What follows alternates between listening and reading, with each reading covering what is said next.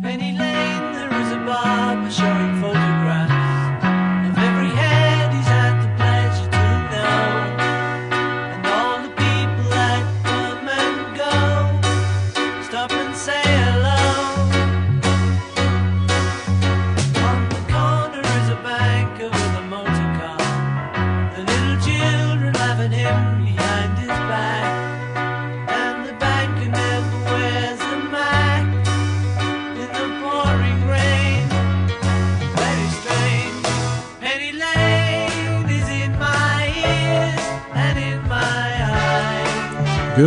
morning, everybody, and welcome to A Penny for Your Thoughts. I'm Jim Turpin. We have a special uh, program for you today. We have a guest the first hour and a guest in the second hour, and both are going to be terrific. And you're invited to call at the 356 9397, or you can uh, text them at the 351 5357. After uh, 10 o'clock, we'll visit with the state's attorney in the Champaign County, Julia Rietz. But I'm uh, so pleased to hear in the uh, first hour to have Jimmy John Liautaud. He's the founder, owner, and uh, chairman of the Jimmy John's uh, sandwich chain. I appreciate uh, Jimmy coming out on such a wet uh, morning. You know, Jimmy, we've been around uh, a long time. You have been around here for a while, and uh, so have I. But I think this is the first time I've had you on this program, and I'm so pleased. We're just going to chat for about an hour, and you probably think, well, everybody knows my story because I've told it so many times, but I, this is a transient community here, and a lot of people probably would like to know how you built this uh, chain of sandwich shops and who helped along the way and some of the difficulties you may have overcome and that kind of thing. So thanks for being here. Nice to see you. Oh, it's really nice to be here, Jim. It's a it's a privilege. Thank you. Well, uh, when you and I uh, kind of talked about this and set it up, it was out at the uh, the ribbon cutting of the Kickapoo Rail Trail, and I just wanted to mention this before we uh, start on your your career. That I know you uh, you and your family and your your company are very kind to uh, take a take part in that uh, with your uh, with your backing uh, money. Might as well say it. You gave them uh, some money to to help them and talk about what that uh, trail means. I I was just saying before we went on the air, a lot of people are using it. They seem to be enjoying it. Yeah, the uh, the the trail is is an extraordinary addition to our community. Um, and and first of all, just to preempt that, what made me so excited about uh, about giving to that, it was so easy. I read the article. You know, there was 10, 20 years of work that went into getting this thing together. I don't really know what, what it was, but it was a lot of time and a lot of people and a lot of effort. And the last missing piece was the $150,000 short to finish it. And here a project that was, you know, right at the finish line. And, and I did the easiest part, which was write a check for $150,000 to finish it. Um, I, you know, what I did was, had, it was a very small part of, uh, compared to the effort made by so many and the impact to have that trail be able to leave this town and, and to go into nature in, in a safe way uh, and ride your bicycle all the way to St. Joe and have the great restaurants there that, that are there right on the trail. It's a, it's, it, it's an extraordinary addition to the community. And, and I'm, I'm actually shocked at, at how busy it is, uh, from walkers, runners, people pushing babies and, and, and of course bicycles. So that was an easy one for us to do. Um, you know, I, we, you know, we, what we did was significant but insignificant compared to, uh, to the work that it took to get it to, to make it happen. Yeah, a lot of people have put uh, blood, uh, sweat, and tears into that. the money is important, but uh, so is that work, as you have just described. Well, I want to go back to your high school days as I read through some of your materials in the last uh, few days. Uh, it said that uh, you graduated second to last in your class at Elgin uh, Academy. What happened to the guy that finished last? Uh, Craig Schumacher. Craig is doing very well. He's uh, he's actually one of the most successful classmates. He's uh, he's a buyer for uh, one of the big lumber companies uh, in the Upper Northwest. Uh, he's based in Chicago, and and he's uh, uh, and he's a he's a big time lumber buyer, and he and he's, he's been incredibly successful. Um, uh, so uh, he and I have actually uh, done okay. Um, so that's what he's doing. He's living in Chicago, and we actually stay pretty close. So uh, when you got out, uh, you had a, a couple of uh, choices there. Your father uh, gave you the choices, and there were two of them. What were they? Yeah, it was. Um, well, first of all, I couldn't live at home, and it was go to the army or or start a business or get a job. But basically, if I'm not going to go to college, I had to be self sustaining. He was not going to uh, uh, uh, provide any sort of uh, uh, you know sustainability program or live in the basement uh, type of a program for me. So he said to me you know, if you want to start a business, go ahead. And and I had I had aspirations uh, of of opening a, a little Chicago hot dog stand, much like Portillo's that's here now, but but basically, you know, maybe about food truck size. And um, I wanted to I wanted to sell hot dogs and tamales and French fries and Italian beef sandwiches. And and so I'd graduated from high school in, in June of 1982, and I I visited hot dog stands around the Chicago area. And after I visited, uh, I'm going to say 20, 30, 40 hot dog stands. It was obvious to me, A, what I had to have on the menu, and B, uh, the equipment that I needed to have in order to, to, to make the, the, the, the menu that I wanted to make. And so, uh, from there, it was about uh, early June of 82. I started about mid June of 82. I went to my local library in Cary, Illinois, Cary Public Library, and I got the yellow pages and in Chicago, which is now the very hot West Loop area, was storefront after storefront of used restaurant equipment houses. And I went down there with my list of equipment. I'm 18 years old. And I, excuse me, I, I went to uh, all the stores and, and the best price that I got on used equipment for my package was forty three thousand dollars. And, and I went home to uh, to my father and I said, Dad, I, I'm going to need some more money. And my father said, Sorry, you know, twenty five thousand dollars is the budget. And I said, okay. And he was serious. Plan B coming plan, up. Plan B, and and it was just random that I w- went to visit a friend of mine down at Southern Illinois University, and there was a little sandwich shop down there that I, I it was totally serendipitous that I that I walked into. It was called Booby Sandwiches, and they they had sandwiches, and they had literally a meat slicer, a refrigerator, and a small refrigerated sort of make table and a Coca-Cola refrigerator and, and a cash register. And in that refrigerator was cheese, meat, uh, uh, soda pop, and different types of beer. And, and they had bagged bread and you would order a sandwich and get a beer and get a bag of chips and, and there was no equipment. And, and when I saw no equipment and a restaurant business, I figured out that I could, that I could, it was an aha moment.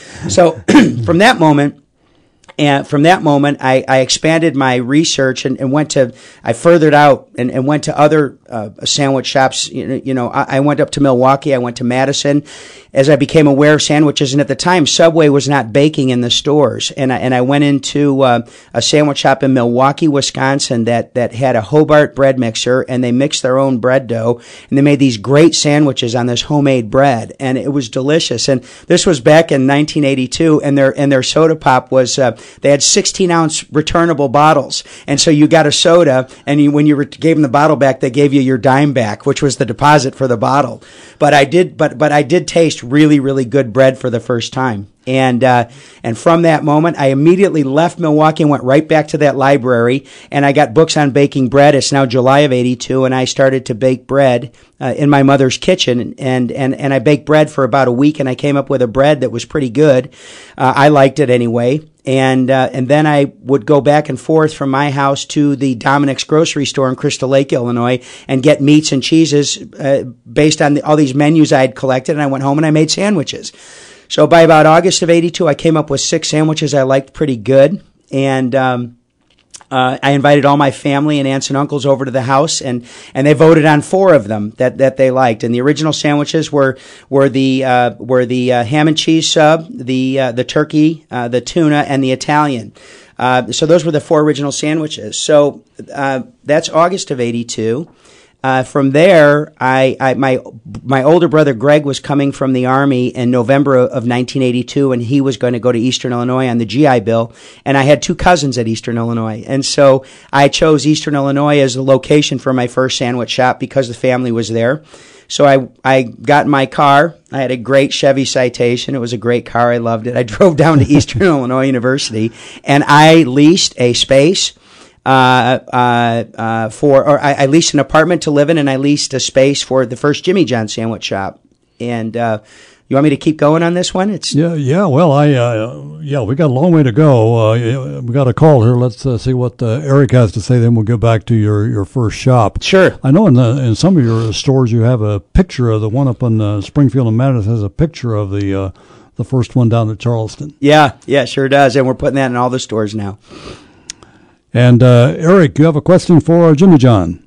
Oh, yes, a question and a comment. Uh, Jimmy John, nice talking to you. I, I used to work across the street at Amdocs over there on Fox Drive, so I had, had a great appreciation for seeing the Ferrari he was driving by every once in a while. I Sure. appreciate him. Appreciate a man who loves a, a fine piece of machinery such as those.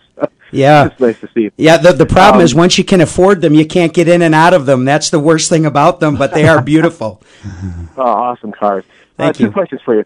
One, um, I'm from the uh, south suburbs originally. And have you ever heard of a sandwich shop called Unbeatable Eatables in Country Club Hills? I have not. Okay, well, it was my my favorite place to go locally before you know I ever saw Jimmy John's down here. So give it a shot if you ever get a chance. Unbeatable Eatables, really good. I'll check it Other out. question was, other question was, um, my wife is from Canada, and I always wondered. Uh, I never saw any locations in Canada. It seemed like there was an entire market there that's uh, not uh, uh, uh, familiar with your product. Is, is that something you guys are ever looking into, or, or why haven't you? Well, absolutely. Uh, as a matter of fact, funny you should say that because that, that that's going to be our first international expansion. It's pretty much it's a no brainer going into Toronto, and so we will be in Canada pretty soon. And, and I would say in the next 12 to 18 months, you'll probably start seeing our first stores in Toronto. Um, but uh, yeah, absolutely. It is a logical thing to do, but America is so big. Um, we've got about 2,800 Jimmy John's restaurants in, in, in America. And, uh, and I think there's about 25, 28,000 subways in America. So if, if you could imagine the market for sandwiches here is, is, is, is, is very, very big. Um, I had an opportunity to put a thousand units in Australia a couple of years back with the, the guy that operates all the Domino's pizzas down there and, and, and a brand called Hungry Jacks, which is basically Burger King, and uh, and I didn't do it because of the the time and the distance. There's so much to do here in America that uh, I just you know I'm spread thin. I, I I'm not educated, and so this has all been organic, and so um, you know I think I've I've hit my my I've, I've I've been peaking for a long time. But uh, Toronto and Canada is a no brainer, so that'll be coming soon. Okay, let's go to uh, another caller. This also is Eric. Hi, Eric. Hello, uh, hi, gentlemen. Uh, Jimmy, is, was that Cousin Subs in, in Milwaukee? Cousin Subs in Milwaukee, yes, what a great chain it was. Yep. That was is that the one you uh, that you were kind of modeling, That- checking their bread on? Yeah, that's the one. That's the one that that that that turned me on to homemade bread and great sandwiches, and they are terrific. Yes, they are. Well, yours are as well. I just want to let somebody else get in. Thank you, sir. Yeah, And uh, Bill is next. Hi, Bill. Hi, guys. Uh, Jimmy, I've met you a few times out at Flight Star, but I just want the public to know how much uh, we at Crisis Nursery appreciate all you've done at Crisis Nursery. The uh, new building there they've got that you helped pay for, the common area there in the center they call Camp Jack Pine is just terrific. Uh, the things you do for Crisis Nursery need to be lauded, and I, I really appreciate you for doing that. Oh, it's a it's a privilege. It's a thank you very much. I appreciate that. Yeah, appreciate the call. Uh, Ed, let's uh, take a quick break here. We'll come right back and uh, take more calls and uh, talk more about uh, Jimmy John and uh, the Jimmy John's sandwich chain. Take the call first. We're back with Jimmy John uh. He's the founder, owner, and chairman of Jimmy John's sandwich chain. Got a long way to go to tell his story, but we're certainly uh, pleased to uh, take your questions as we go along as well. And uh, JR is next. Hi, JR. Hey, how are you guys doing today? We're doing great. How about you, man? Oh, I'm doing okay. Um, you know, I go to the Jimmy John's on Green Street, and them people in there are so polite. The young kids, you wouldn't believe it, and uh, the sandwiches are freaky good. Well, thank you very much. I appreciate that. I wish all the comments were like yours. So thank you. Them guys uh, they really uh, work their teamwork together and they they really love their job it looks like Yeah, they do. They do. Their their hearts in it for sure. you guys take care Thank, you, Jr. So uh, when you're making this bread, you're trying to find the exact uh, uh, the one that you like and the one that other people uh, like. Trying and that that must be because bread is uh, is one of the big things in. When you've only got sandwiches, you better have some good bread, right? Absolutely. You better have some good bread. Funny story for you about the bread dough. I, I was on one of my trips going to the Dominick's grocery store in Crystal Lake, and I was going to the deli, and I walked through the freezer section, and in the freezer section was a bag of, of frozen oh, maybe one pound loaves of dough. Maybe there were five in there and it was, it was Rich's frozen bread dough. And I grabbed a bag of that frozen dough and I brought it home to my house and I thawed that, that dough out. I thawed it out. I stretched it out and made it into like a, a French bread loaf and I baked it and it was way better bread than any of the bread that I had made. And so I looked at that on the label and it said Rich's frozen products. I believe it was Poughkeepsie, New York, if, if I can remember correctly. It was 35 years ago. And at the time, 212 was the New York area code and you could dial on your rotary phone 212-555-1212 and that was directory assistance to get a phone number. And I, and I asked for the phone number, Rich's frozen products, Poughkeepsie, New York. I got the phone number. I called the phone number and I said, uh, and the, and the, the, woman answered, you know, Rich's frozen pie. I said, may I speak to Mr. Rich? And she says, one moment, please. So the guy gets on the phone, and if I can remember, says, "This is Bob Rich," and I said, "Mr. Rich, my name is Jimmy John, and and I I I tried your bread dough, and I'd really like to use your bread dough in a new sandwich shop I want to open in Illinois." He says, "You're," he said, "You're opening a sandwich shop in Illinois?" I said, "I am." He says you got to speak to my friend, uh, uh, I think it Lou Gonnella at Gonnella a Bread Company in Chicago. He's building a frozen dough factory in Schaumburg, Illinois. And he said, "Let me get, let me have your number, and I'll call you back." So he calls me back. He said, "He said, you know where Schaumburg, Illinois is? You know where this address is? uh, uh, uh, here's a number for Mister Gonnella. He'll see you tomorrow, and you can go on there and you can you can talk to him about frozen bread dough." So I said, okay. So I called, I called the phone number. He picks up the phone, invites me down to this, this, this, this factory in Schaumburg, Illinois, which was very close to where I lived in Cary. I drive there and there's a hard hat with my name on it, Jimmy John, and, and his name on it. He had a hard hat and, and, uh, uh, and it was a kind of a construction site. So it was, it was like a small factory with a big addition going on it. So I, I put the hard hat on and he takes me into this this room and he's got all these breads, all these French breads that, that, that, that, that they had baked. And he said, let's, let's play with some bread. And so we played with some bread and played with some bread and made some bread. And, and it was a couple of days and, and came up with a terrific bread. I said, would you make this bread for me? He says, sure, I will. And here was two guys just kind of having fun with a little kid. I mean, these guys had to be in their mid sixties at the time. I know Mr. Rich is gone now and so is Mr. Gonnella but they they toyed with me, and uh, and today I am actually uh, the Gonnella family's largest uh, uh customer, and, uh, and and and and that is the that is the bread dough today, and they're they're making the Jimmy John's bread dough for us, and uh, and shipping it around the country, and it's that history, and there's a couple of hundred Gonnella family members now that are you know that are part of this this family business, and so we've stayed with them over the years, and it's it's really a great story. It really is. That, that must have been uh, fun. Uh, two guys in the room playing with the bread dough, like a. yeah, yeah. That's what little kids do. Play with that uh, play dough, you know. Yeah, Absolutely, yeah, for sure. I, they had, I'm sure neither of them had any idea, but uh, mm-hmm. yeah, it's a great story of, of well-intended guys, and it all worked out. So you open up in uh, Charleston, Illinois. You uh, I understand you took sandwiches around to the uh, dorms when uh, things were going kind of slow. That was about 1983 or so. But uh, at the end of that uh, first year, uh, no military for Jimmy John. You you made it right. Yeah, at the end of the first year, the deal with my dad, Jim, was um, he owned 48 percent and I owned 52 percent. If the business succeeded, he owned 48 percent. If it failed, I didn't have to pay him back the 25,000, but I'd go to the army for two years. And so, anyway, the first year in business, uh, we did 154 thousand dollars in sales, and we made forty thousand dollars profit. I got paid 200 bucks a week. I, I did, I, I, worked back with the hours that I'd worked. I got that, which turned into about 90 cents an hour is what I made the first year at Jimmy John's for my $200 a week salary. But we made 40,000 profit. Okay. So we split that 52, 48. And then the second year we did $188,000 in sales, made about $55,000 in profit. And we split that 48, 52. And I had saved the both uh, I saved my first year's money and the second year's uh, portion of the profit I saved, and then I bought my father out. And about May of 1985, I became the sole shareholder of, of Jimmy John's.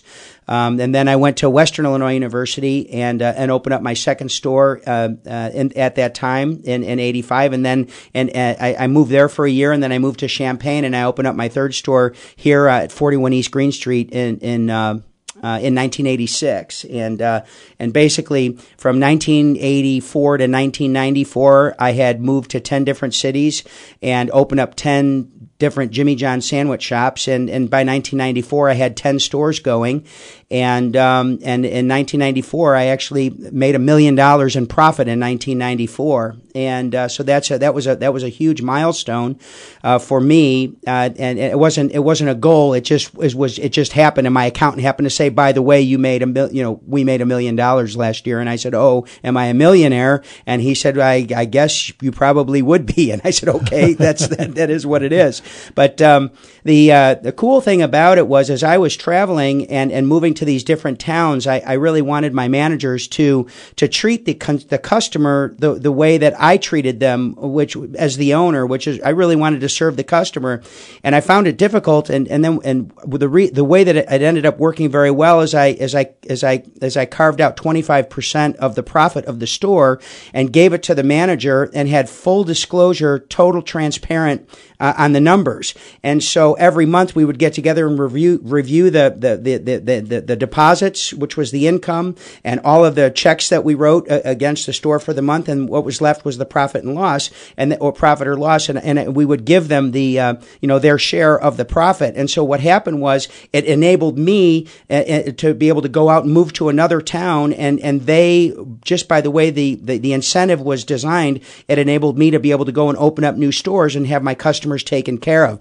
So it's amazing. It's, it's counterintuitive, but by giving away a big piece of the profit, it enabled me to grow the business. It, it, it, it it's illogical, but it, works really, it works really, really well. And, and, uh, and that's the way that, that's really the foundation of, of what we've done, you know, and how we've grown to this day by sharing. We're going to have to take a news break here in just a moment, but I want to ask you uh, if you could uh, quickly to tell us uh, about Jamie Coulter. Uh, what uh, what role did uh, Jamie Coulter play? Jamie Coulter was was a Pizza Hut operator that I met in 1987, and and and Jamie he went on to found Lone Star Steakhouse and Saloon, and and and and bought Del Frisco's and grew it and created Sullivan Steakhouses. But Jamie Coulter picked me up in 1987. I met him. He had 26 Pizza Huts, and Jamie uh, was a mentor to me, and he showed me how to run these restaurants with the with the systems that he used in his Pizza Hut stores, and he made twice as much profit at his stores compared to the Pizza Hut chain at the time. And he showed with me how to do weekly financial statements,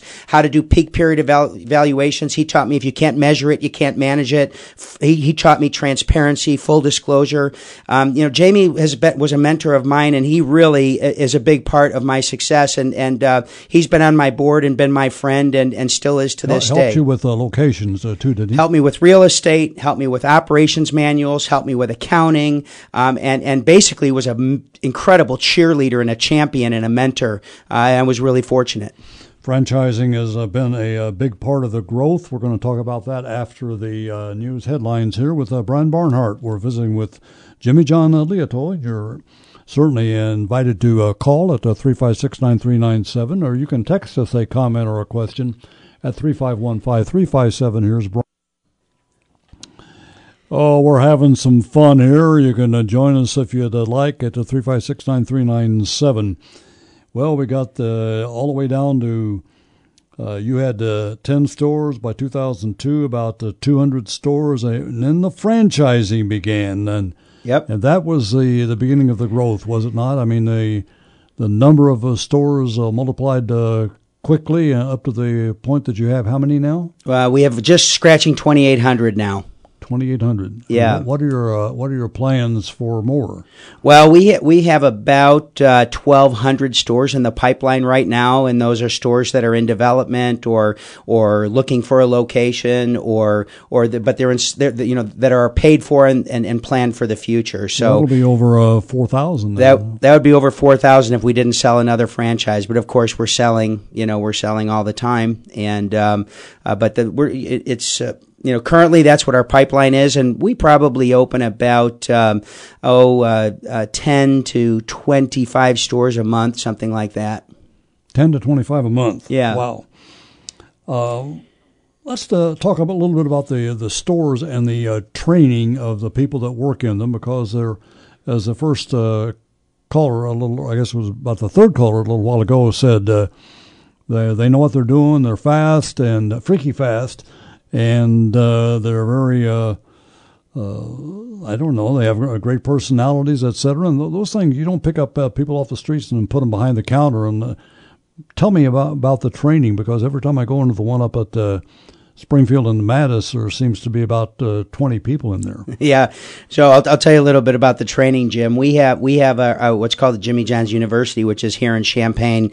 And the we start a new class every Monday. New new kids come from out of town to be certified and, and become a certified Jimmy John's operator. And uh, we have a, a two and a three week training program, depending on if you've worked at a Jimmy John's before or if you haven't. And we have anywhere between 80 and 140 kids coming to town, new fresh faces into Champaign ev- every every Sunday, beginning class on Monday. And they spend a week in our classroom, and uh, and then after the classroom, they go out in, into our stores here. We break them down into into into small groups, and also attached to several of the stores here are, are small little training kitchens where where that you wouldn't know that are there, but but they're they're fully functioning Jimmy John's prep centers with meat slicers and ovens and refrigeration where people can practice doing what we do at Jimmy John's because everything is made from scratch. So they they we train them in there to to take the clumsy out of it and get them used to it, and then once they're used to it, we put them in the stores and actually let them do uh, real live training. So they do two to three weeks here. They get certified, and then they have to go do a do an internship out in the real world. It's pretty sterile here in the real world. The the produce guy shows up late, or he tracks mud into your restaurant, and people don't show up for work, and refrigerators are broken. So they got to go get some real world experience before they then go back into into their unit and and and and, and run it. So um, so that's uh, that's what I can tell you. But there, there's a lot of people in Champaign um, uh, every week. You know, there's you know 100 or 200 of them uh, staying in hotels and, and, and working and, and learning how to how to do what we do. That's not bad for the economy either, is it? No, I think that's called free enterprise. I think it's uh, very good for the economy. I think it's a it's a win win. Our, our franchisee wins, we win, and the community wins. And I like win win deals. I, I don't like one sided deals. They they're not sustainable. So yeah, that's a winner. Let's go to uh, Tony. Good morning, Tony. Hi there. Hi, Tony. I just wanted. Hey, I just want to say, Jimmy, big fan of the sandwiches, but I've always wondered why you can't uh, get pickles on them. You have to buy a full pickle and slice it yourself. Well, Tony, it's your lucky day. Not anymore. We're doing sliced pickles in the stores. If you go to Jimmy John's today, uh, we're we're slicing our pickles fresh every day, and you can go get pickles on your sandwich. So go on and do it. All right, good to hear. I got a second question. Sure. Is it true you fired one of your first delivery drivers, uh, Paul Platt, for not buying you concert tickets back in the early 80s? Oh gosh. um, you know what? Um, I that is a long time ago. I remember the name. Um, and uh, and I don't remember the circumstances, uh, but I remember the name. So you would probably know better than me.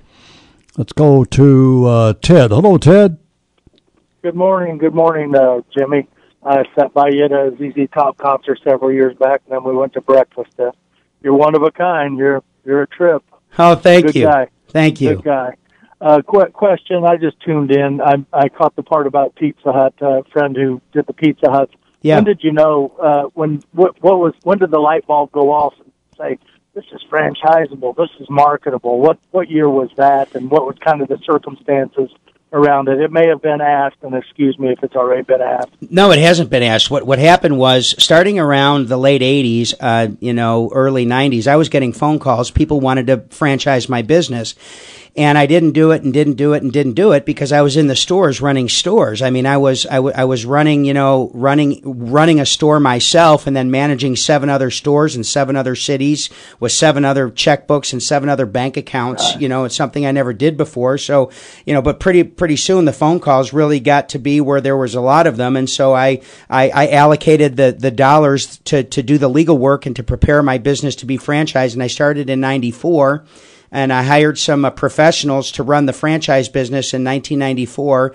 Uh, they came from other other brands that are extremely well known, and and I continued to run the the corporate the Jimmy John's uh, uh, uh, our own company stores because my expertise was accounting and operations. I was a really good restaurant manager, and I and I and I became a, a really good accountant just by default. I never was trained; I just learned it. Well, anyway from 1994 to 2002, we had built 170 uh, franchised units, and I loved the franchise model because I didn't have to move to another community and open and close the store and, and be there and be responsible, you know, as the the person that had to stick the key in the door, especially after doing it for, for you know for 10 and then 20 years. It's it, it's a it's it's a lifestyle. It's not a job. It's it's 24 7, 365. There's no weekends. There's no nights. There's no weddings. There's no funerals. There's no anniversaries. It's a lifestyle when somebody doesn't show up or they call in sick, if you're the owner, you're there or you're out of business. So there's no, yeah. there's no, there's no, you know, there's nobody that you can, you know, it's just basically up to you. Well, anyway, what happened was, in 2002, we had 20 company units and they were doing extraordinarily well. I was running them. And of the 170 franchise locations, 63 were failing.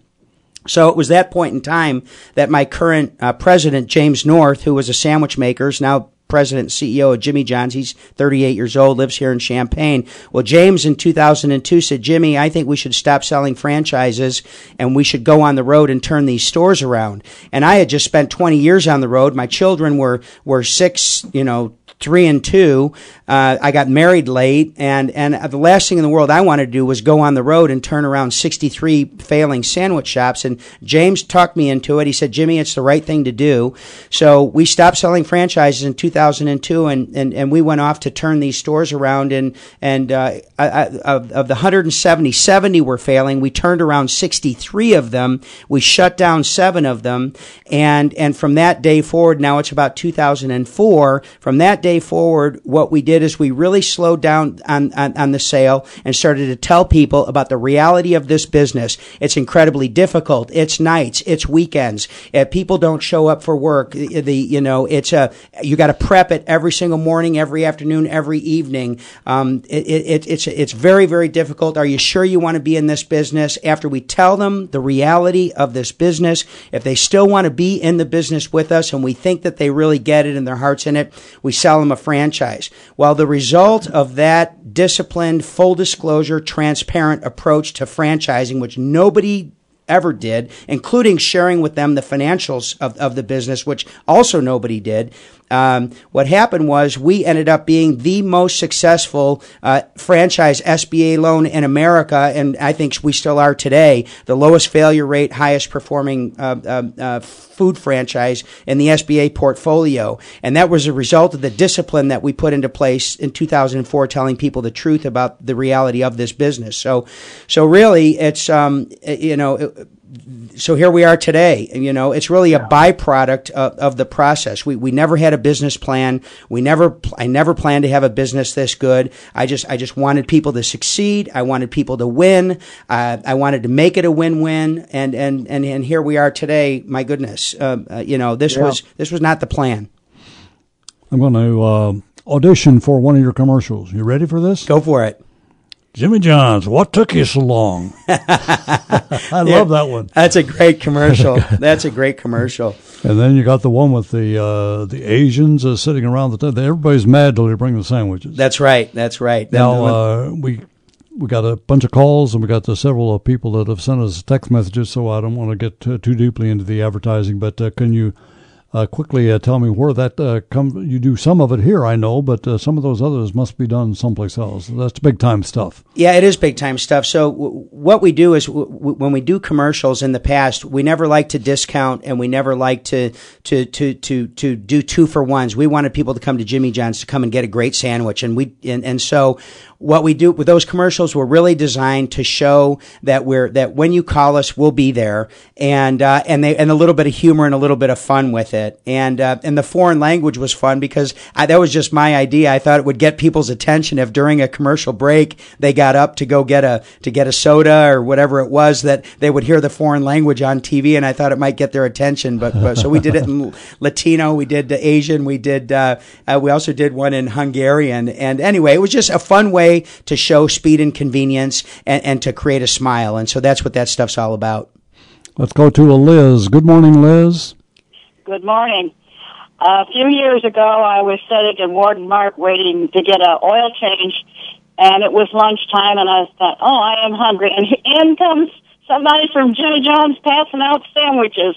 I thought, wow, that's a wonderful way to advertise and it sold me on. I love your sandwiches, and um, I just thank you for that. And I was at a football game a, a couple of years ago too, and here come people from Jimmy John's passing out sandwiches free to people, and uh, well, I'm sold on your your sandwiches. Thanks. Hey, thank you, Liz. Thanks, Liz. And uh, Eric says uh, the best bread I ever had was at Leidenheimer's. I believe is is what is is that an L? Leidenheimer's in New Orleans. Are you familiar with that? And have you noticed the importance of water quality? yeah, for sure. Water quality is a big deal with, with bread. It's it's a real big deal. It's right up there with, with very hard winter wheat. Um, you've you, in order to have texture in bread, you've got to have really hard hard winter wheat from up northern Minnesota, Canada. So water and wheat are are the two key components for sure. With a growing number of consumers going meatless, has the company considered uh, releasing a uh, vegan sandwich? You know, you can do a vegan sandwich on your own at Jimmy John's. If, if, if, you're a vegan and you know and you know what your diet is, you can you can do it already. Um, but a specific, you know, we've we've got some vegetarian subs that aren't vegan. They they come with cheese, but you can get my vegetarian uh, the sub sandwich or on the thick sliced nine grain wheat bread w- without the cheese and and without the mayonnaise, and you're vegan. So for true vegans, we've got it for you. And um, uh, so, you know, were there a specific vegetarian centric menu? Not yet at this time. Um, I've worked with some of the tempeh products and some of the the the the, the, the turkey flavored uh, tofu products, and they're they're fantastic products. Uh, I'm just not I, am just not quite there yet, but I agree with you. It's it's real and it's big and and it's on its way, just like just like the veggie burger. Al is next. Good morning, Al. Hi, I had two questions. Uh, first one, I was interested in a little bit of history of your dad. Did you think uh, his request of you was unreasonable, or and what did he do? Uh, my father was uh, he he graduated from University of Illinois, um, and he met my mother here at University of Illinois. She my mother was homecoming queen in 1959. Uh, when my father graduated uh, here from the university, he became a Grolier book salesman. He sold Grolier encyclopedias door to door from about 62 to 67. In 1967, my father founded a small molding company called Capsonic Group, uh, and they were pioneers in molding uh, molten plastic around metal inserts. And a, it was a technology called insert molding, which was new at the time, and my father was the pioneer of that process. He went on to build that business. Uh, had uh, family was bankrupt in in 1972 um, because he wasn't a, a good accountant and didn't manage his cash, and I remember that. And he was bankrupt again in 1976, and from that day forward, uh, he vowed never to take debt ever again and, and, and to make it happen. So uh, my father was a, was a molder. He was an entrepreneur, uh, and uh, and he, he he ended up becoming quite a successful guy. And, and he passed away two years ago this October 20th. So my dad was quite a gregarious guy, and he actually the, the University of Illinois Chicago Business School is a Liautaud Business School, and, and he he funded that, and uh, and that's that we're pretty proud of that, and, and I miss him a lot, and he was a great guy, and pretty he did a lot of stuff with the university as well. And uh, Zoe is next. Hello, Zoe. Well, hello. I just wanted to uh, just say how much I admire uh, this, and um, I kind of came late to discovering Jimmy John's, but I'm I, I just totally love it. And I wanted to ask, sir, if you've ever considered. I know it would may, probably be too expensive, but doing anything with organic. I'm I love your roast beef. Sure. But I I'm or I'm having to I'm having health problems, and I'm having to kind of try to eat uh, more organic. And I wondered if you've thought about that at all. Well, just it, it, it's funny you should say that. My meats are now all natural. Um, and and I don't know if all natural is is organic, but no, my, my, it's not. It's not. no, so, I'm afraid not. Oh, I mean, you know, I mean, the term doesn't doesn't mean anything legally, but it doesn't mean your meat's not wonderful. No, no, I I hear you and I and I understand. And but you know what? I'm eating the same way you're eating now. I I've been struggling with my weight my whole life, and and it's a battle. And and the healthier and cleaner I eat, uh, the the easier right. it is for me to manage my weight. And and so I'm with you on the organic side. It it is very very expensive, and uh, uh, and so because we're in business to be in business, sure. I you know I just I think that that it's that the cost. You know, I think the cost would probably be near double double instead of five bucks. It might be ten, maybe not Right, that much. right.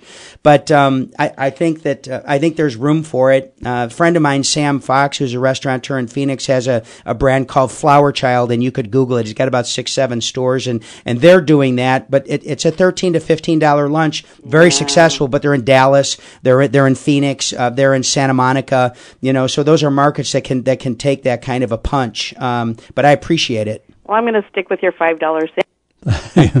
um, I didn't mean to cut her off. I thought she was a finish. Maybe she goes for the uh, the Big John too. I don't know. Huh? uh, Jeff is next. Hi, Jeff. Hi. Uh, yeah, I you may have already touched on this. I've been in and out of the of truck, but I'm a huge NASCAR fan. I'd like to know uh, what Jimmy John's uh, relationship, how he got that started with Tony Stewart Racing and Kevin Harvick. I'll hang up and listen. Thanks. Thank you. Yeah, sure. The, the NASCAR thing started uh, maybe ten years ago. We started with with uh, with uh, Rusty Wallace's brother. I think his name was I I, for, I I forgot what Rusty Wallace. Rusty Wallace's brother, we sponsored him. Then we did some stuff with Rusty Wallace, and then when when Kevin Harvick worked uh, was with Richard Childress uh, Racing, we did some uh, we did some uh, uh, some sponsorship of Kevin Harvick, and then as our business grew and we were able to uh, allocate more advertising dollars to the NASCAR program, we did it, and and it was just a high value uh, return on investment on the advertising side, and um, and so now uh, then we became a significant sponsor of Kevin Harvick, and and then uh, the, the Harvick transferred from Richard Childress Racing uh, to Stewart Haas Racing with Tony Stewart and Gene Haas. Both are, are dear friends.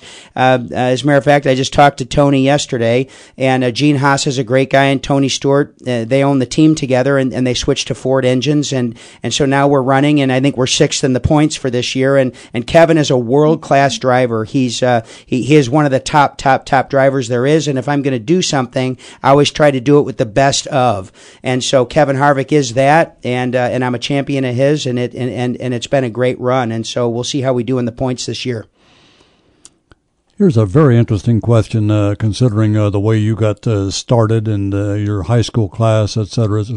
How big was the high school class, and do you rely on grades and class standing and things like that when you hire, uh, even though you didn't do well in school? You know what? It was a small class, and um, and do I rely on grades when I hire? I haven't hired in a long, long time. But the but what I look for in, in an individual is is an individual an individual's attitude and ability uh, to make things happen. Um, I would I would be in at a Texas Roadhouse or at a Lone Star Steakhouse or a McDonald's, whatever. And when there was an employee that was naturally going above and beyond, and it was natural for them, I would always try to recruit that employee. So you know, grades are great, but uh, but anymore, it, it's attitude and it's the ability to make things happen in difficult situations and and and adapt and and execute. And so I'm always looking for people that have actually just been through difficult times and and are able, able to make things happen. And and grades are important, but they're they're, they're just one part of the dimension. Um, there's a lot more to it than that. Joe in Champaign says, I just want to thank Jimmy John for his generosity to the local schools. My kids have been in schools in which he provided bus transportation for events at the end of the year to Six Flags and other events that would not have been possible were it not for his gifts. Uh, thank you very much. Oh, you're welcome. You're welcome. It's been a fun deal. And uh, as long as we're talking about that, uh, we mentioned the Elgin Academy, I believe, already. The Frances Nelson uh, Smile uh, Healthy Dental Clinic, the Folds of Honor Foundation, the Crisis Nursery. You even helped get your street paved on Armory Avenue, didn't you? Yeah, I did. I, I actually paved Fox Drive, and I painted and I paved Armory as well. And the city was nice enough to let me do it. And uh, but we're, we're were. bringing so many people into Champaign uh, to sell them a franchise, and Fox Drive was really in tough shape. And uh, and I and uh, you know it's all perception, and we're trying to sell these guys a franchise. So we paved the street in front of in front of our office building, and uh, and actually we're just we're just building we're just remodeling out 2202 Fox Drive now. We've got a 130 seats in our current building, and we're putting in a hundred uh, space for 130 more in our new building at 2202. So uh, we're pretty excited about that expansion. We should move into that around the spring of this year. It's pretty exciting. Eric is next. Good morning, Eric. Hey, good morning, guys. Good morning. Hey, Jimmy, I got to first of all, I want to let you know I I graduated from Illinois in '88, and that's that's attended from 84 to 88. So I was introduced to your sandwich shop by a teammate of mine on the wrestling team. He was from Charleston, Illinois, and he said, "You got to stop by this place. It's unbelievable." And uh, you were actually making my sandwich back in 1984. So That would have been me. yeah, yeah. And it's transpired. I moved out to the East Coast and I started a business and entrepreneurial and was bought by a private equity company and now I'm working for them. So I have a couple questions for you. A, You're going to have to uh, hurry, uh, Eric. Go ahead, but I wish you would. hur- You have to hurry. Then we'll have, probably have to have a quick answer because we only have about two minutes left. Oh, okay. Well, first of all, uh, college education is a college education worth 150 grand for four years. And number two, how do you find working for somebody else when you've been uh, doing your own thing for so many years? Well, uh, different strokes for different folks as far as college goes. You know, different things to different people, and and, and so and then as far as working for somebody else, I, I, I sold down. I own thirty five percent of Jimmy John's right now, and I sold down last October, and uh, and so I'm I, I'm running the company. I'm chairman of the board. My president and CEO. We're we're really running the company, and they're just helping us do things uh, that we didn't know about, and and and, and they run twenty six thousand locations. So it's extraordinary, and they're great partners, and um and we're real, and I'm actually really fortunate. If I wasn't excited about it, I wouldn't have kept thirty five percent. I would have sold it all. But uh, the business was way bigger than me, and it's nice to have Big Brother now. So uh, thank you for asking that question. Great. Yeah, my daughter works in the Frederick store, Frederick, Maryland. So she's a she's a sandwich maker for you. Oh, right on. Thank you. Cool. Thank you. Yep. And uh, we're in the uh, final minute. I wanted to take another call, but I don't have time. Just let me uh, thank you so much for your time. You're a busy, busy guy, and uh, as I uh, guessed, uh, there are a lot of people out there that don't know your story, and I'm so pleased that we were able to to tell it this morning. Well, thank you very much. It's a it's a privilege to be here, and um, it's it, to, to sit back and think about all the history and talk about it. I don't do it much, so thank you for having me. It was it was a romantic morning for me. thank you. And you didn't even drown out here on our little uh, moat that we have. Before. No, I didn't melt. I made it. Did, did a lot of. Uh, but stop into uh, Jimmy John's. I'll probably see you there because I'm there most of the time here on DWS in Champaign Urbana. Welcome back to uh, Penny for Your Thoughts. I'm Jim Turpin, and as promised, we have uh, two good guests today. Hope you enjoyed uh, Jimmy John and Champaign County State's Attorney Julia Rietz is in the studio with me as well. And uh, Julia comes by every month or so, and uh, we talk about the happenings uh, in not only in our community but crime and that kind of the law and all those kinds of things all over wherever we decide to go with our conversation. And we always invite you at uh, three five six nine three nine seven or the Castle Heating and uh, Cooling text line is uh, 3515357. So if you have something you would like to ask uh, Julia Rietz, uh, just uh, jump right in. Good morning, Julia. Good morning. Nice to have you here. Oh, it's great to be here. You didn't get uh, drowned on the way in, uh, I see. Oh, well, we need it, right? So Yeah, no we do. I don't know if it came uh, late or not for the uh, Mhm. for the farm folks, but uh, you were telling me before we went on that this is Amnesty Week. Uh, wh- What is? I, don't, I don't even know what that is. So, Circuit Clerk Katie Blakeman, um, who is responsible for collecting the fines and fees that are court ordered in our criminal cases, one of her many responsibilities, um, she and I have uh, collaborated on this. She primarily, I'm going to give her a lot of the credit. Um, if you are ordered to pay court costs and fines and fees in a criminal case and you don't pay them under the law, there's uh, interest that's added on, and it can en- end up being quite expensive. So, um, generally, we have a um, contract with a, a collections agency, basically Harris and Harris, and we have uh, worked with them to agree that this week, if you have that statutory interest, that if you come in and you pay the base fine fee cost amount in full, then we'll waive the statutory interest. And that can end up saving people hundreds and hundreds of dollars, some people even thousands of dollars, depending on um, the age of the debt and the amount of, of the underlying um, court ordered fine or fee. And this can help people get their license, driver's licenses back. Um, if you didn't pay a traffic ticket and there's statutory interest tacked on top of it, that can prevent you from getting a valid driver's license and end up creating more legal problems. It can help people get their records expunged. Um, and this is part of her expungement fair that's coming up where um, she's brought lawyers together um, to help people sit down and look at their criminal histories and see if there's anything that they can have expunged or sealed to help them move forward and um, get jobs and What do be you have productive. to do? What do you have to do to have something expunged? Well, it depends on the the offense. Um, first of all, if it is an offense where a person was not convicted, then uh, those are police records, and um, those can generally be expunged. Again, depending on the type of offense.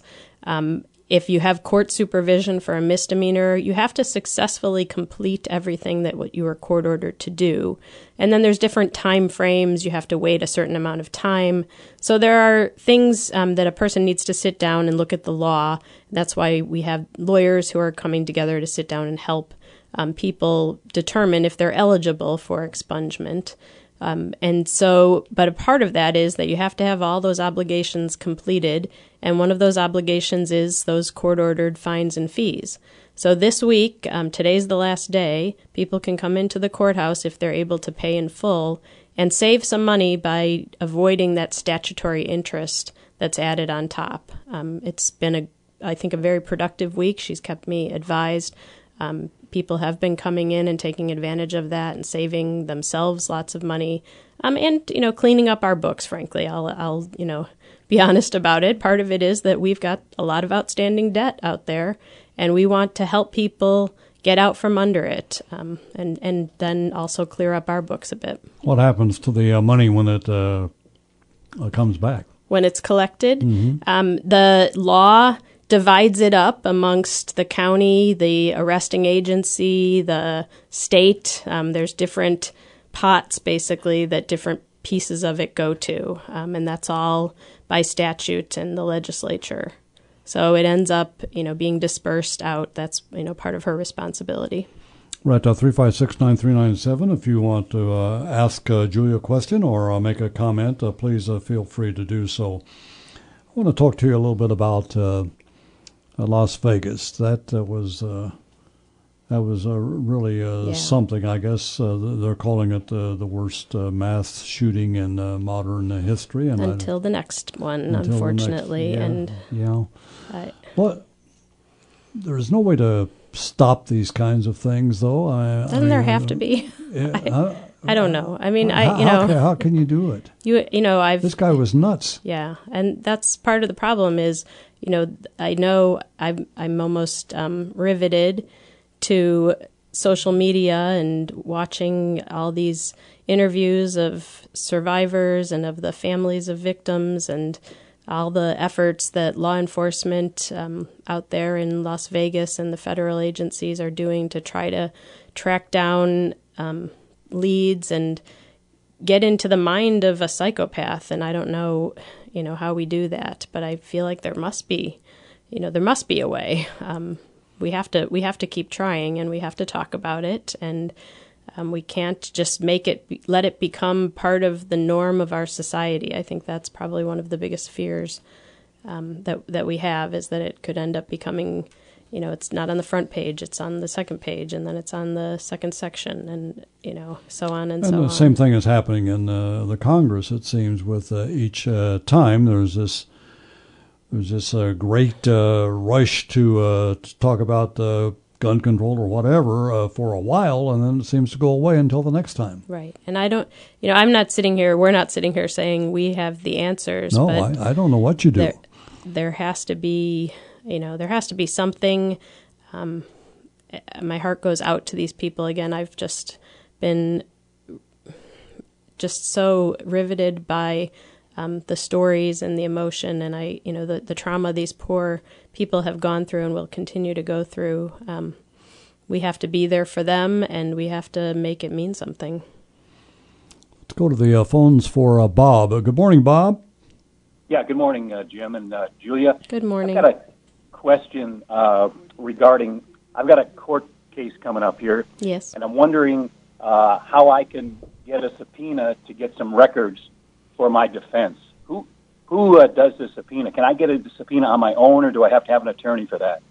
Well, so if you have a criminal case, I, I'm first of all going to say I can't talk with you about the facts of it, of course, because Sure. Um, if you're the defendant, I really can't talk to you, but it, so I can kind of talk with you in general concepts um, about records. So if it's a criminal case, you have a right to have an attorney, and if you can't afford one, um, one can be appointed for you, and your attorney can do those sorts of things. In criminal cases, we are required to provide the defense with everything that we have. So, as far as police reports and evidence and that sort of thing, um, the prosecution is required to provide that um, to the defense or make it accessible if it's evidence. Um, so that's part of the process as the as a case moves along. Um, and then if there's additional information, yes, the attorney can subpoena the police agency.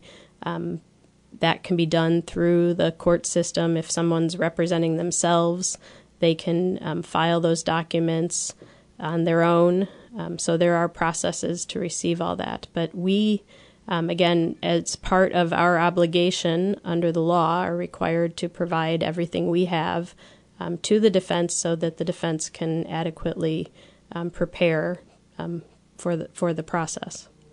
Okay, well this this is a traffic case, and essentially, what I'm trying to do is get some records regarding the training that the officer had and uh, records on the radar Mm-hmm. equipment that was used, those kinds of things. Now I've got a docket call next week. Do I just show up there and ask for these things at that time? Well, so again, I'm I'm going to um, preface by saying I'm not giving you legal advice because technically I'm on the other side. Um, and but you certainly, you know, so I'm going to just I'm going to say it this way: someone who wants those those documents certainly could uh, make that request to the judge in court. Um, or alternatively directly to the police agency, or simply to the prosecutor handling the case, because we want to be fair. And certainly, you know, if there's an issue that's involved, we want to explore it and make sure that we are, you know, handling the case appropriately. If there was a problem, we want to know that, and so that we can make the right decision. So you should feel free. Okay, now I'm talking to you directly. You should feel free to talk to my prosecutor if if you're comfortable doing that as well. Appreciate uh, the call. Uh, thank you. Uh, Sean is next. Good morning, Sean. Yeah, um, yeah, I'd like to make a comment and then I have a question. Sure. The comment is the first comment's on the gun issues and the gun violence. We've had several cases here recently where somebody's been picked up for gun a gun crime, and then they've been released, and then they turn around and commit another act. And recently, some that's resulted in a death. If we want to to get on gun crime, we need to get some better stuff and better convictions right off. And that's just my comment. But my question is, I'd like an explanation or a justification on how someone could be sentenced to four months for murder of any degree, of any kind of circumstance. Taking someone's life, if, if your life's not in imminent danger beyond any way to get out of that or any reasonable thing, surely carries a penalty more severe than four months.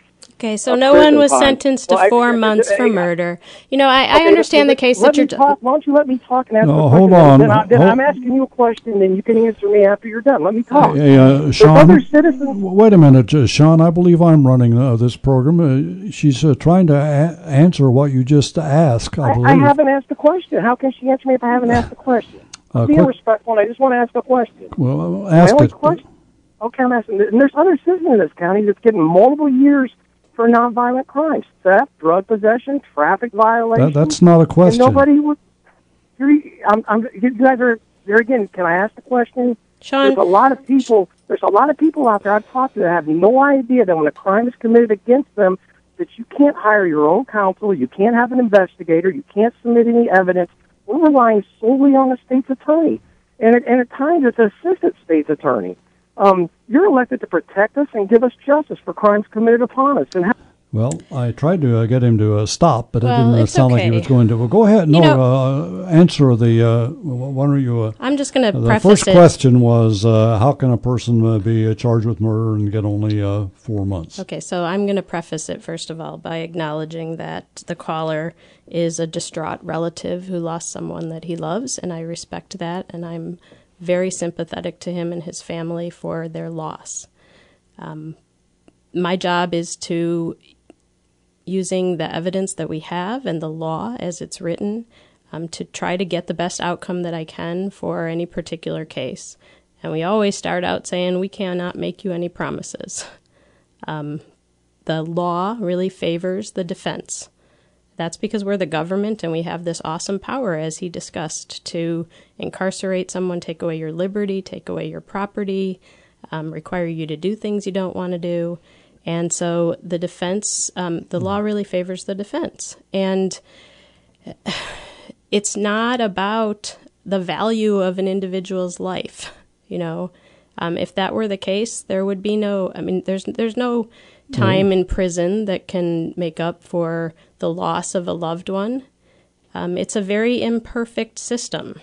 You know, yes, there are people who go to prison for property crimes for longer time than people who go to prison for other things that may be more serious. But each case has to be looked at individually on its own merits, on its own facts, on its own evidence.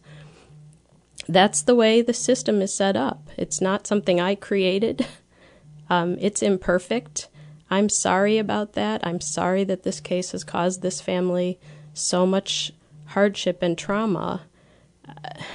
But, you know, frankly, we've done the best we can. So when he says, How can somebody be sentenced to four months for murder? That's not what the sentence was. It was four years, which is in the sentencing range for the charge as for the crime as it was charged, second degree murder. That's an appropriate sentence under the law for that range. Um, and it the the in that particular case, the defendant took responsibility, pleaded guilty, was convicted, is a convicted felon, is going to go to prison. The four months part is just this person has been sitting in county jail waiting sentencing, and she gets credit for the time she's been in thus far.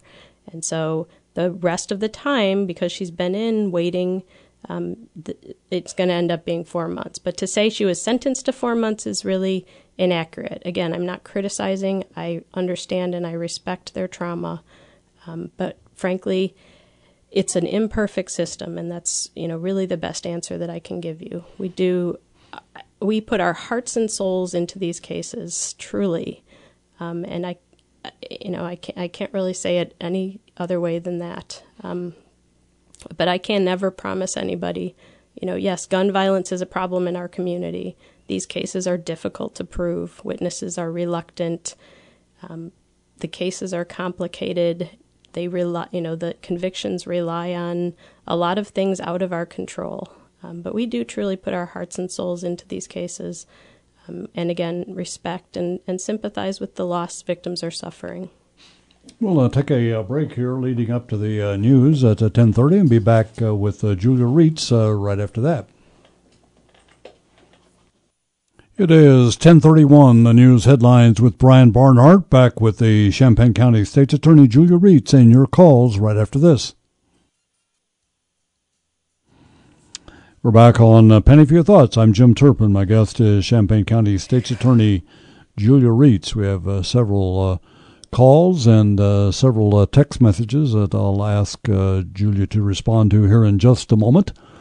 But first, let's go to Stan. Good morning, Stan. Morning, Jim. Julia, thanks for taking my call. I have a comment and a question. Yes. First, the comment. Jim, you said you didn't know how to uh, stop uh, mass shootings. Ask Australia. They haven't had a mass shooting since 1996, and people can still go hunting. Julia, a question. Yes, sir. Uh, about 15 years ago, the state of Illinois passed a law saying that if anybody tried to help people prevent uh, to hide their assets from um, forfeiture mm-hmm. due to uh, going to a nursing home, uh, there there was fines and penalties. Mm-hmm. Do you know anybody that's been fined or penalized for that? And is that part of your office's pure uh, Hmm. option? That is certainly not anything that we have dealt with directly. Um, I think that, off the top of my head and based on other situations, that might be something that the Attorney General's office would be more involved in um, as a sort of a Medicaid or Medicare fraud situation where someone's trying Right. to hide their assets so that the government pays. Um, I believe that the Attorney General's office, they have a division uh, that deals with Medicaid and Medicare fraud, and I think that would be probably the agency that would deal with that sort of an investigation and prosecution. I just got an advertisement in the mail uh, yesterday from a law firm uh, having a seminar showing people how to do this sort of thing. Are we trying to uh, save tax dollars by going after these people, or is this just a law that has been forgotten? Yeah, that's one. Again, I that's not something that my office has ever dealt with, um, and I think it's probably a resource question. And of course, you know there are laws, and then there are lawyers who make a living helping people um, work around. I don't want to say work around, but you know get the best benefit they can out of those laws, and that's you know that's what lawyers do. We look at the law and we we see how it can work. And so I'm not, you know, I don't know if we're concerned that those lawyers are suggesting something illegal, but you know, certainly I think those kinds of cases definitely I'm you know I'm going to go with the attorney general's office. Um, I don't know how much resources or how many cases they prosecute. It's not something I've been directly involved in. Speaking of the Attorney General, this is uh, getting to be a pretty interesting uh, now with uh, Yes. all those uh, people on, on all sides uh, saying, I want to be. Uh, I don't. You don't? I'm not running for attorney general. I was going to ask you a question. I thought I'd get a scoop today that uh, you were going to go. Oh, I've given you some scoops over the years. That is not one of them. That's not one of them, huh?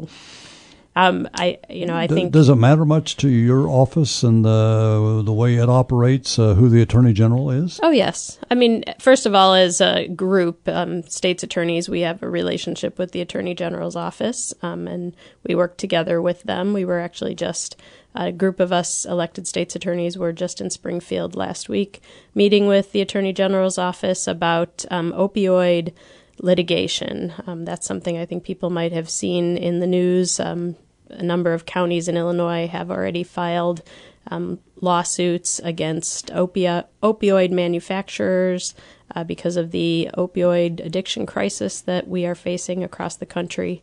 Um, other other communities, uh, states, um, and some state uh, attorneys general have uh, been proceeding again with litigation against the opioid manufacturers.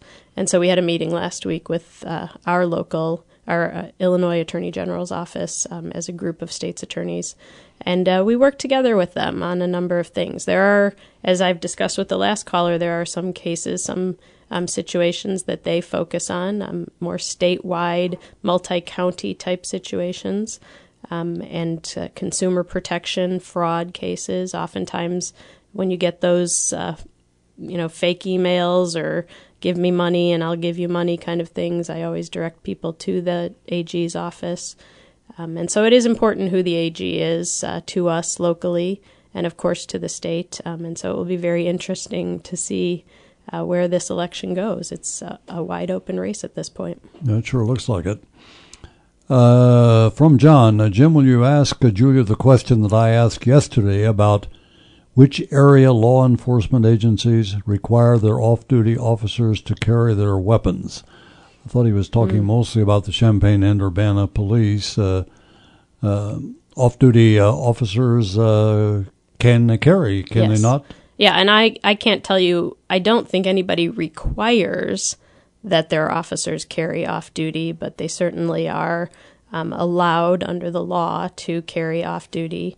Um, and in more, they, they are not required to um, abide by the signs that if you have a concealed carry permit, um, the law says a business can put a sign up saying no guns. Um, police officers are not required to follow those um, those placards if they're carrying off duty. And then, of course, they have uh, requirements under their department policies about uh, when and where and circumstances and that sort of thing. But I don't know that any agency requires it of them. Have any uh, tickets ever been issued in uh, Champaign County to those illegally using handicap parking spaces? Oh, yes, I'm sure. I don't have that off the top of my head, but um, that's a, a legitimate ticket that certainly can be written under the vehicle code um, or under city traffic or parking ordinances as well. My friend uh, was told uh, that the spaces could not be enforced in a strip mall lot because the mall did not have their did not have their own security uh, service. It was inside Champaign County city limits. I don't. Do you know anything Mm, about that? No, I don't know anything about that. What is the uh, difference from Brian? What is the difference in sentences uh, for murder? Different different sentences Mhm. for murder other than a premeditation. He says. Well, okay, so first degree murder is obviously um, the the mur- the The worst. most serious charge. Um, generally, the sentencing range for first degree murder is twenty to sixty years. Um, under the law, you do not get day for day good time. There are enhancements to that. If a murder is committed with a firearm, um, there's an additional 25, to 25 years added on to that. So the um, minimum sentence for murder committed with a firearm in Illinois is 45 to 85 years. Um, then it goes down significantly um, when you go from first degree murder, which requires um, intent or knowledge, um, uh, or a murder committed in the course of another felony. Uh, the next level down would be second degree murder, uh, which is a much lower level of offense. It's a class one felony. Um, the sentencing range is four to 15 years. And um, it it requires um, that's the the sort of situation when someone um, believes that they um, need to use deadly force to defend themselves, but their belief is unreasonable, or they're acting out of a sudden provocation, um, such as somebody comes in to find their spouse in bed with someone else. Um, that could be a justification for second degree murder, um, and it jumps again down from that twenty to to um, 60 with no day for day good time to 4 to 15 with good time credit. Um, so a significant jump, and that's um, something I think that sometimes causes people concern. And then the next level down would be involuntary manslaughter or reckless homicide, where someone's acting with a willful or wanton disregard for the safety of others.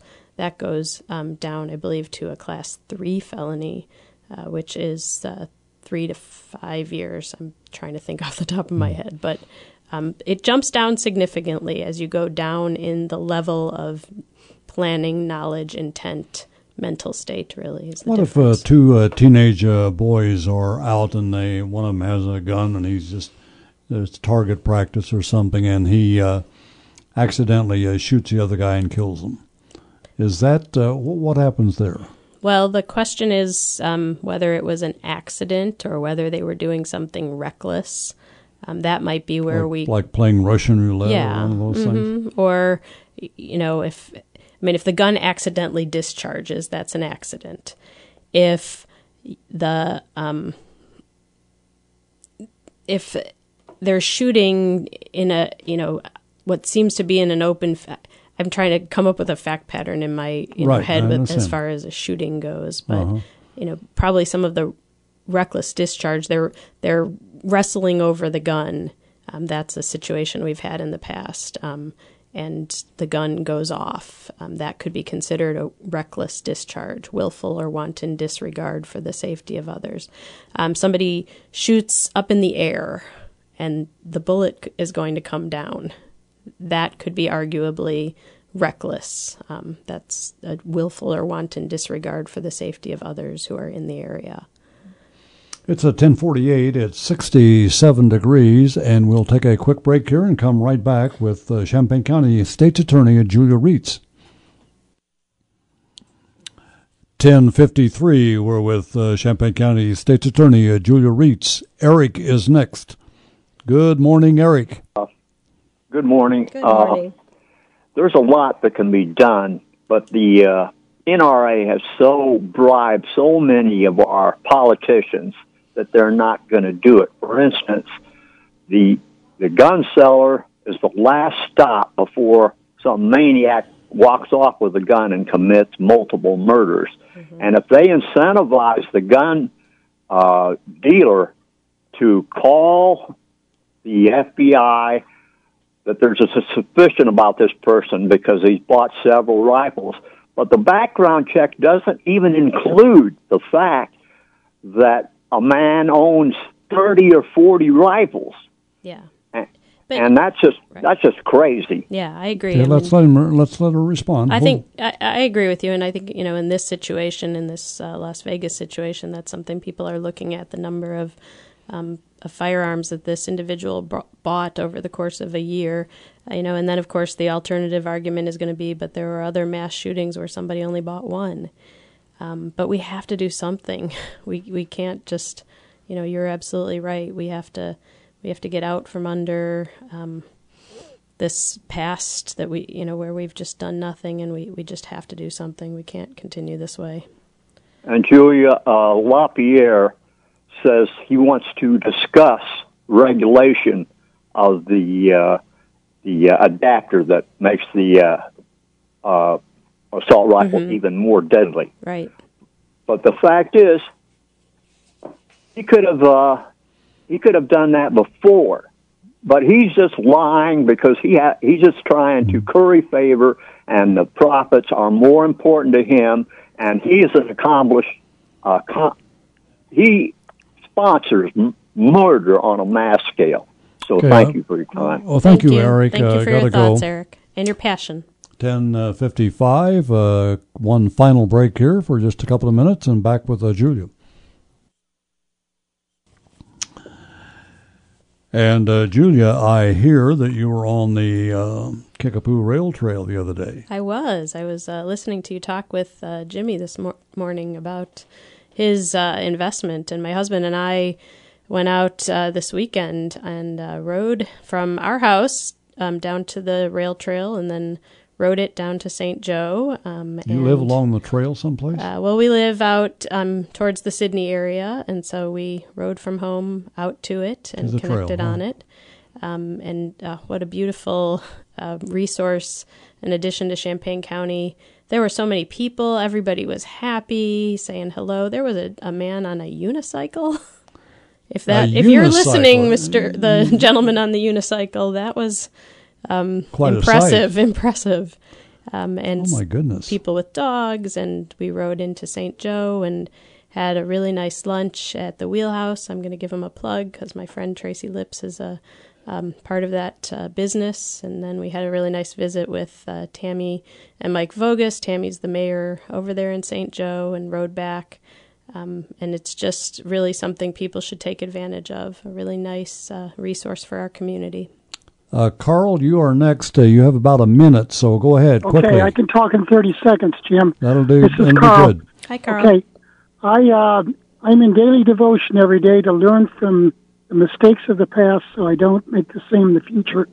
And that's what uh, elected officials are there for, and anyone else is to learn from the past, so we do have a greater future. That is I mean, great that advice, was a Carl. terrible thing that happened, but it it also is we learn how can we do better. That, we will do better. That is a great. That's great advice and a great way to to end this conversation. Absolutely. Thank you very much for those thoughts. You're welcome. I agree completely. Appreciate it, uh, Right. Carl. Thank you. Right. So uh, you uh, are also a uh, horseback rider. I know that, but uh, no, uh, no, No. horses on the trail. No horses on the trail, but no, nothing, uh, nothing motorized either. I don't believe, right? Right, nothing motorized. Um, but really, again, I really urge people, especially you know, find some joy, get out there and enjoy what we have. This is a great community to live in, and that's a wonderful resource uh, that everyone can take advantage After of. After leaving your office and, uh, and the jails and the uh, courtroom and all that, people are happy on the trail. they are. And that makes you feel good, right? There's a lot of things to be happy about, even in the midst of all of all of the trauma that we're uh, we're experiencing. So let's focus on some of that. Exactly. More good people out there than bad. hmm Yes. Thank you, Julia. Let's uh, do it again next month. Anytime you ask, Jim. And the news is next from CBS on WDWS in Champaign Urbana.